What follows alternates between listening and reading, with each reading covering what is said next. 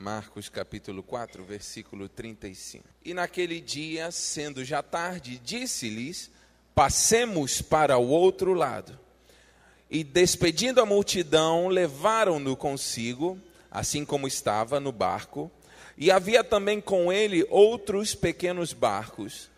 E se levantou grande tempestade de vento, e as ondas batiam nos barcos de modo que já se enchia. E ele já estava, e ele estava na parte de trás do barco, dormindo sobre uma almofada, e despertaram-no, dizendo: Mestre, não te preocupa que pereçamos? E ele, levantando-se, repreendeu o vento e disse ao mar: Paz, aquieta-te. E o vento cessou, e houve grande calmaria. Repita comigo: houve grande calmaria. Agora profetiza para alguém perto de você: haverá grande calmaria nessa tempestade que está tirando a tua paz. Aleluia. E ele disse-lhes: Por que sois temerosos? Ainda não tendes fé? Irmãos, o título dessa palavra nessa noite é Perdi o controle porque tem hora que a gente perde o controle de algumas situações. Eu acho que mais de uma vez você perdeu o controle de alguma coisa. Os discípulos aqui, eu quero que você entre comigo, é, embarque comigo nessa viagem, para você poder não apenas ouvir, mas você participar dessa pregação. Eu creio que os discípulos, antes de entrarem naquele barco, estavam eufóricos, estavam com a fé lá em cima, porque eles acabavam de participar de uma cruzada de milagres com Jesus. Agora você imagina, evangelista Claudão, se uma cruzada de milagres com os pastores e evangelistas da nossa nação e de outras já é poderoso, imagina uma cruzada de milagres com Jesus. Uma cruzada na qual as pessoas iam, multidões chegavam e de repente Jesus se compadeceu, a multidão estava com fome, conseguiram cinco pães e dois peixinhos e ele alimentou a multidão toda, operando o milagre da multiplicação. Era um lugar onde cegos é, começavam a enxergar, paralíticos começavam a caminhar. Agora você imagina como estava a fé dos discípulos, porque a fé vem pelo ouvir, mas também quando você começa a ver milagres, você fica mais animado ainda, é verdade ou não, Diácono Luiz? Você fica, já pensou se aqui nessa noite nós tivéssemos, eu creio que Deus tem poder e pode operar isso, mas imagina alguém que chega com uma perna mais curta que a outra, e ao longo do culto, de repente a perna começa a esticar e voltar para o lugar, você ficaria feliz ou não? Você ficaria animado ou não? você começa a crer que também Deus vai agir em outras áreas e de outras maneiras. Essa era a realidade que os discípulos estavam enfrentando naquele momento, a tal ponto que Jesus então disse: Ó, vamos para o outro lado. Jesus não fez uma pergunta: será que dá para a gente ir? Jesus não perguntou ao, a, a, a, Maju da, da Globo lá, Maju Coutinho, se ia chover ou não ia chover.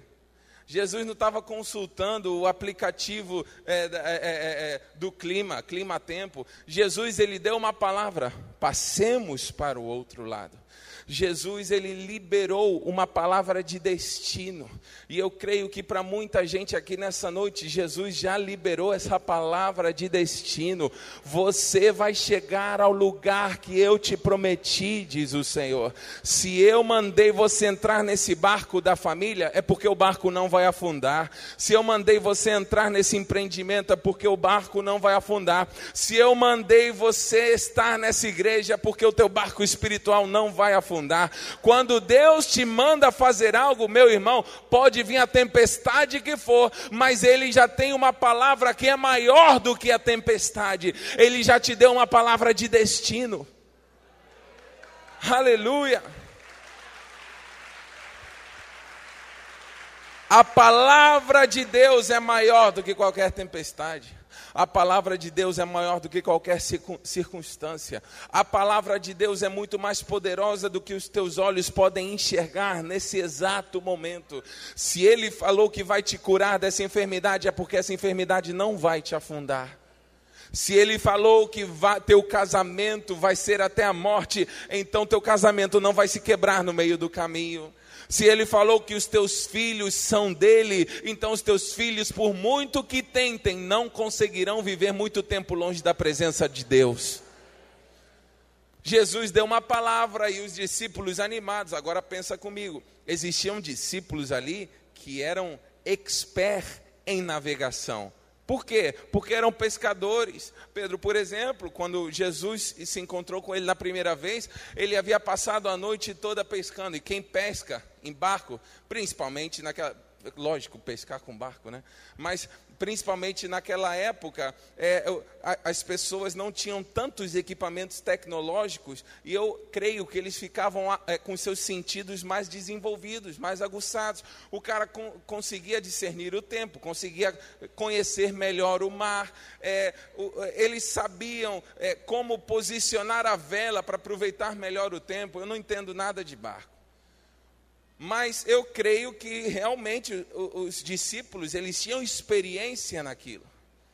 E sabe o que me deixa mais, é, é, o que me fez pensar muito nessa história, e eu quero que você também entenda comigo, tem coisa que a gente fala, é, é, nem todos os detalhes a Bíblia consegue conter, porque senão seria um livro infindável. Mas Deus permite que a gente também possa imaginar detalhes da história.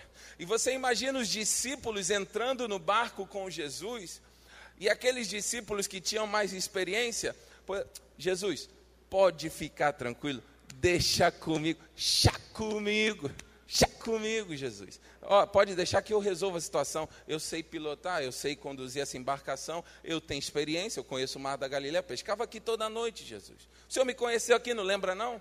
Então, vai lá para o fundo do barco, pode dormir à vontade, que isso daqui, ó, papai manda. E eles, eles pegaram, começaram a navegar a tal ponto que eles ficaram preocupados pensando que iriam morrer. E muitas vezes eu estava analisando isso na, nas nossas vidas.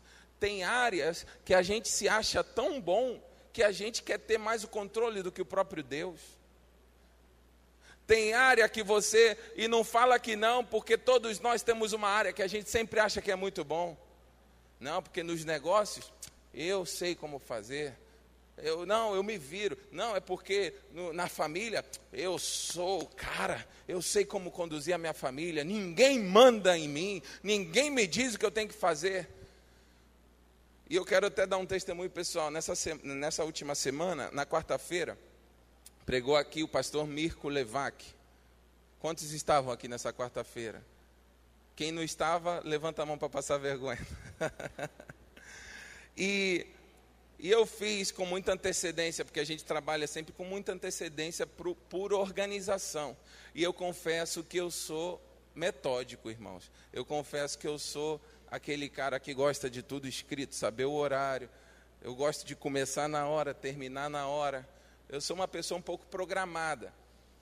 E aí eu fiz um roteiro da hora que ele chegava, quem ia buscar o telefone da pessoa que ia buscar, para onde ele ia, para onde a gente ia almoçar, a hora que começava o culto, fiz o roteiro direitinho. No dia seguinte, a hora que ia buscar, almoço e levar é, o irmão que ia levar ele para o aeroporto. Tudo dentro do cronograma, irmãos, tudo direitinho eu liberei ele do almoço para que ele fosse, foi até o diácono Tiaguinho que ia levar ele para o aeroporto, e na metade do caminho a linha amarela fechou. Ele saiu com duas horas e 40 minutos de antecedência para pegar o avião. Do recreio até o galeão, com, sem trânsito 40 minutos, 50 minutos. Mas você pega um trânsito, poxa, em até uma hora e quarenta você ainda tem uma margem de erro, uma hora e cinquenta. É, é, foi com tempo, foi tudo programado, mas a linha amarela fechou a tal ponto que quando ele chegou no aeroporto ele perdeu o voo. E corre para lá, liga para cá, vamos resolver um transtorno grande. E eu fiquei chateado. E eu estava, ah, parte da nossa vida acontece muito dentro do carro, porque a gente anda muito para cima e para baixo. Eu e minha esposa sai de um lugar, vai para outro. Então a gente conversa muito dentro do carro. E quando eu fico chateado, eu não sei se tem alguém parecido comigo aqui dentro, deve ter, eu, eu fico introspectivo. Eu fico meio caladão, sério, dirigindo. E atrás, mas por que, que você está chateado?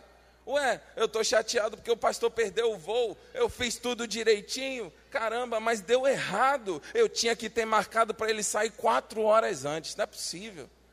E eu chateado. E ela falou assim: Ué, mas você domina a linha amarela? Eu não, eu não domino a linha amarela. O que que. Então, sabe, aí ela me deu uma palavra que me converteu. Ela falou: sabe o que, que acontece? É que você gosta de ter muitas coisas no controle, mas quem tem que estar no controle é Deus.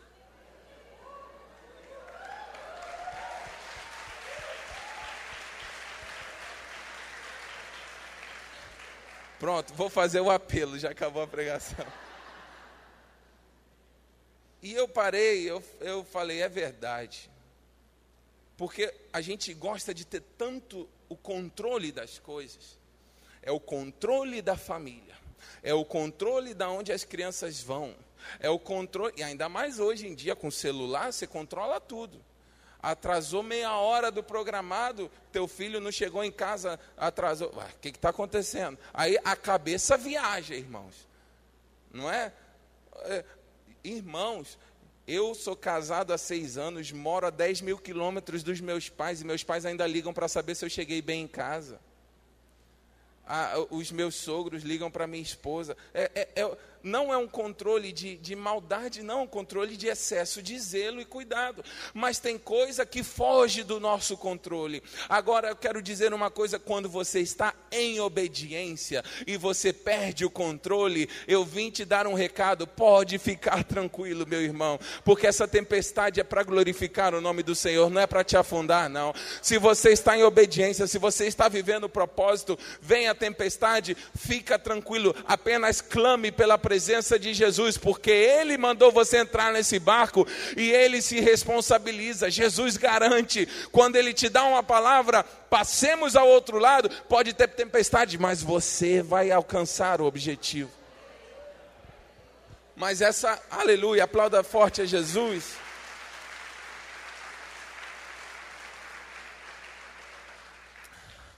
Interessante que esse culto, desde o início, a gente não programou mas o pastor Alan estava falando sobre isso. A música que ministraram sobre isso também, que inclusive eu quero que no final volte a ministrar. Irmãos, é, é, é, é muito bom quando o Espírito Santo está conduzindo algo, é que Deus quer falar algo para alguém aqui nessa noite que está atravessando por tempestade. Por que, que Jesus estava tranquilo e dormindo e tinha discípulo no mesmo barco tinha discípulo pensando que ia morrer? É porque Jesus sabia de algo que os discípulos não tinham convicção. Ele sabia que eles iam chegar ao destino e que aquela tempestade iria passar. Os discípulos estavam achando que, ela, que aquela tempestade era o ponto final. Jesus apenas sabia que era algo que fazia parte do percurso, mas eles iriam chegar ao destino. E se Jesus está no teu barco, pode ficar tranquilo, clame a Ele, Ele vai responder haverá grande calmaria na vida de muita gente aqui. Tem muita gente que chegou, entrou aqui nesse lugar preocupado, agitado, vivendo um turbilhão de problemas. E problemas a gente não procura, eles vêm sozinhos. Tem alguns problemas, parêntese na nossa pregação. Tem alguns problemas e algumas tempestades, irmãos, que são provocadas pela nossa desobediência. Quero destacar isso. No Brasil, nós estamos enfrentando tempestades por conta da desobediência do homem em relação à palavra de Deus. A, a, a catástrofe em Brumadinho, irmãos. Isso daí estão, já inclusive prenderam engenheiros, tanta coisa, porque é fruto de corrupção também. Suborno para que o laudo seja positivo quando deve ser negativo e uma série de coisas o que aconteceu, o desastre, o desastre, não está saindo a palavra, o desastre que aconteceu no CT do Flamengo. Irmãos, aqueles adolescentes tinham entre 14 e 15 anos.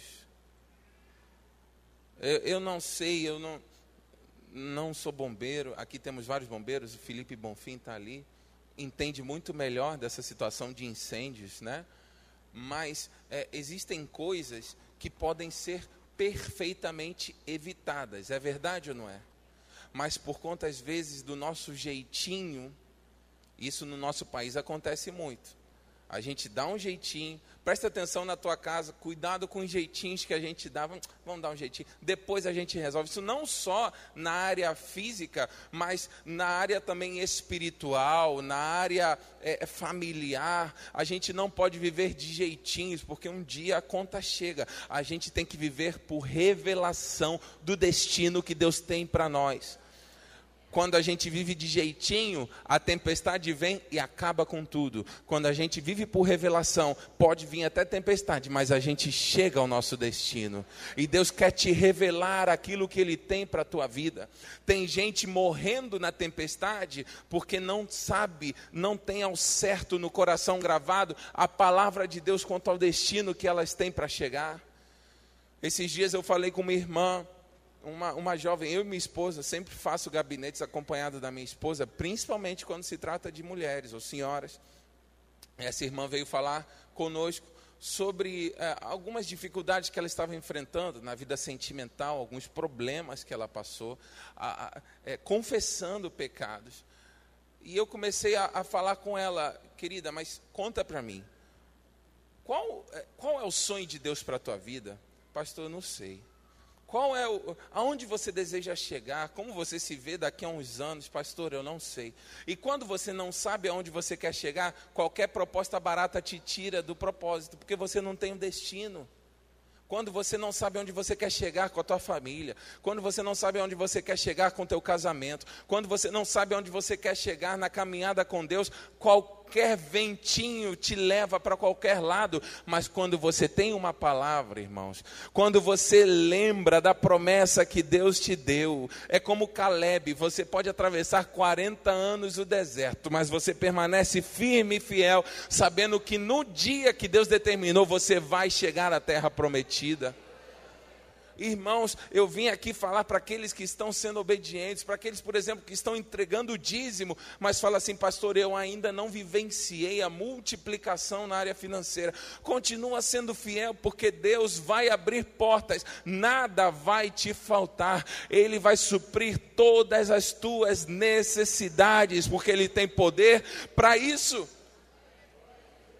Aqueles que estão falando, pastor, eu tenho cumprido tudo direitinho é, na minha família, mas os meus filhos estão passando por um momento de rebeldia, não querem me ouvir, não querem saber de Deus. Confia no Senhor, essa tempestade vai passar. Sempre tem um momento onde o inimigo vem com força atacando os filhos. Eu quero falar aqui para pais que estão preocupados com seus filhos, principalmente naquela etapa de adolescência, estão iniciando, né, aquela etapa onde vão desenvolvendo mais o conhecimento o inimigo, quando, quando os teus filhos, você está vendo que o inimigo está investindo com força, é porque o próprio diabo já sabe que as promessas de Deus são muito grandes para os teus filhos.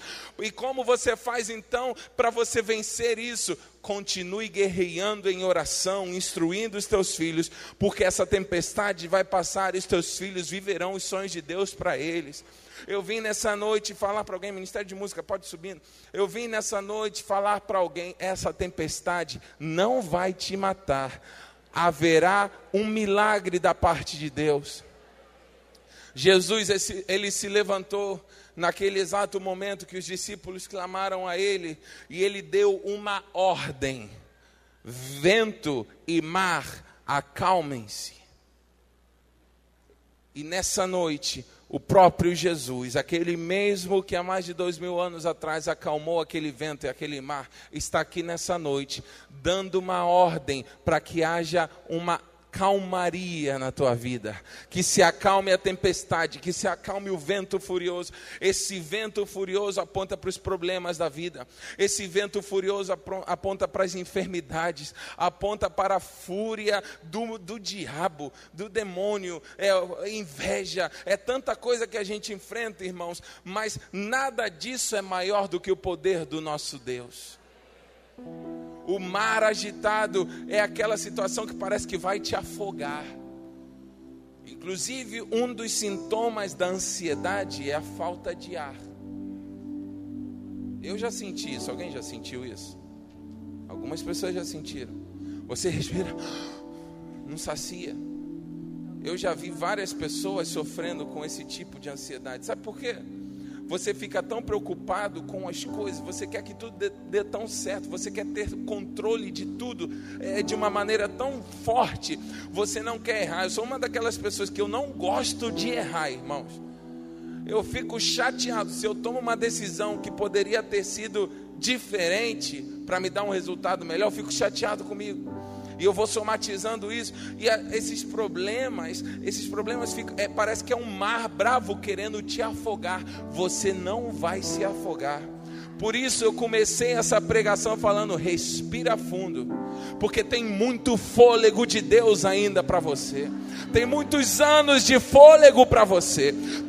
Estou profetizando aqui nessa noite. Tem muitos anos de fôlego para tua família. Tem muitos anos de fôlego para o teu casamento. Tem muitos anos de fôlego na tua saúde, na tua vida financeira. Tem muitos anos de fôlego para o projeto Vida Nova até a volta do Senhor Jesus. Nós permaneceremos e chegaremos ao nosso destino.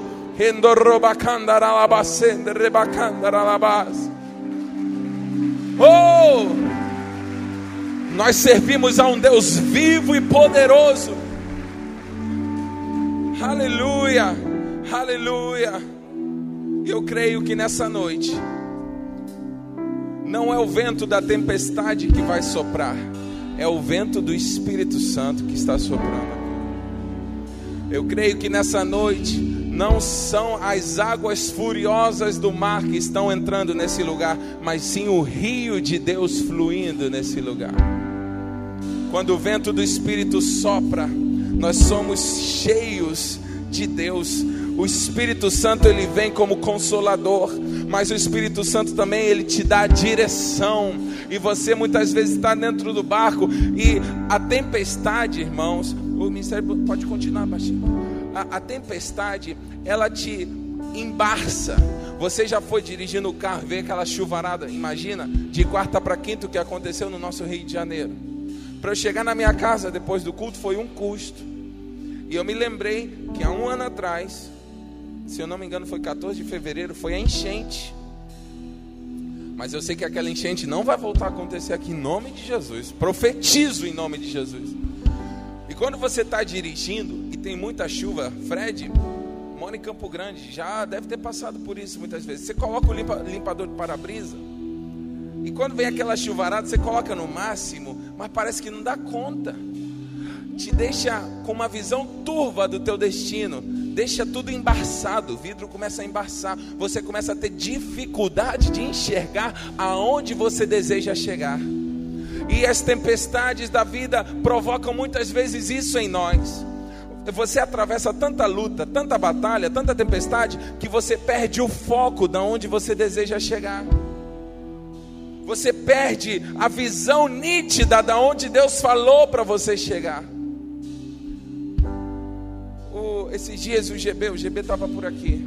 Ele fez um post, eu, eu, comentei ontem nos jovens. Ele fez um post na, é, no Instagram. E como ele fez no Instagram, é porque eu posso falar também. Todo mundo já viu e ele, ele colocou uma foto de um ministro de louvor. E ele falou: Meu Deus, eu sempre sonhei com isso, mas aonde foi que eu parei de me ver assim? GB estava tocando a bateria aqui hoje, ministrou o louvor hoje de manhã. É porque as ondas da vida, as ondas dos mares furiosos da nossa vida, os ventos da tempestade, deixam a gente desfocado do objetivo de Deus para nós. E quando você vem a reuniões como essa, meu Deus do céu, quando você se expõe à glória de Deus, como a glória de Deus está se manifestando aqui nessa noite, a tempestade se acalma e você começa a voltar a enxergar e a, o fogo de Deus, aquela palavra que Deus te liberou começa a arder novamente no teu coração. A tua fé é fortalecida pelo ouvir a palavra de Deus e você depois de cultos como esse, você sai com uma visão muito mais clara da onde Deus vai te levar.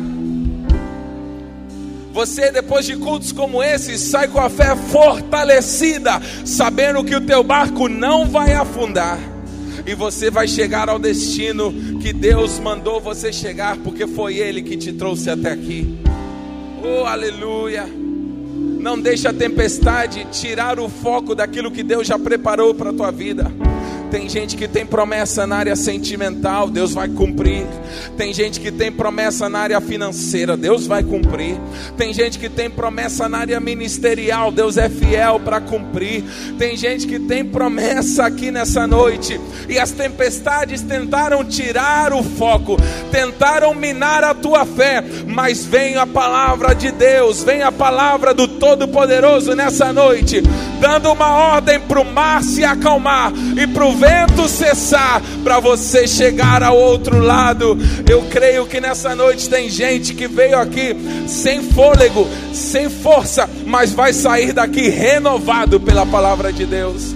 Tem gente que veio aqui sem esperança, mas vai sair daqui cheio da glória de Deus.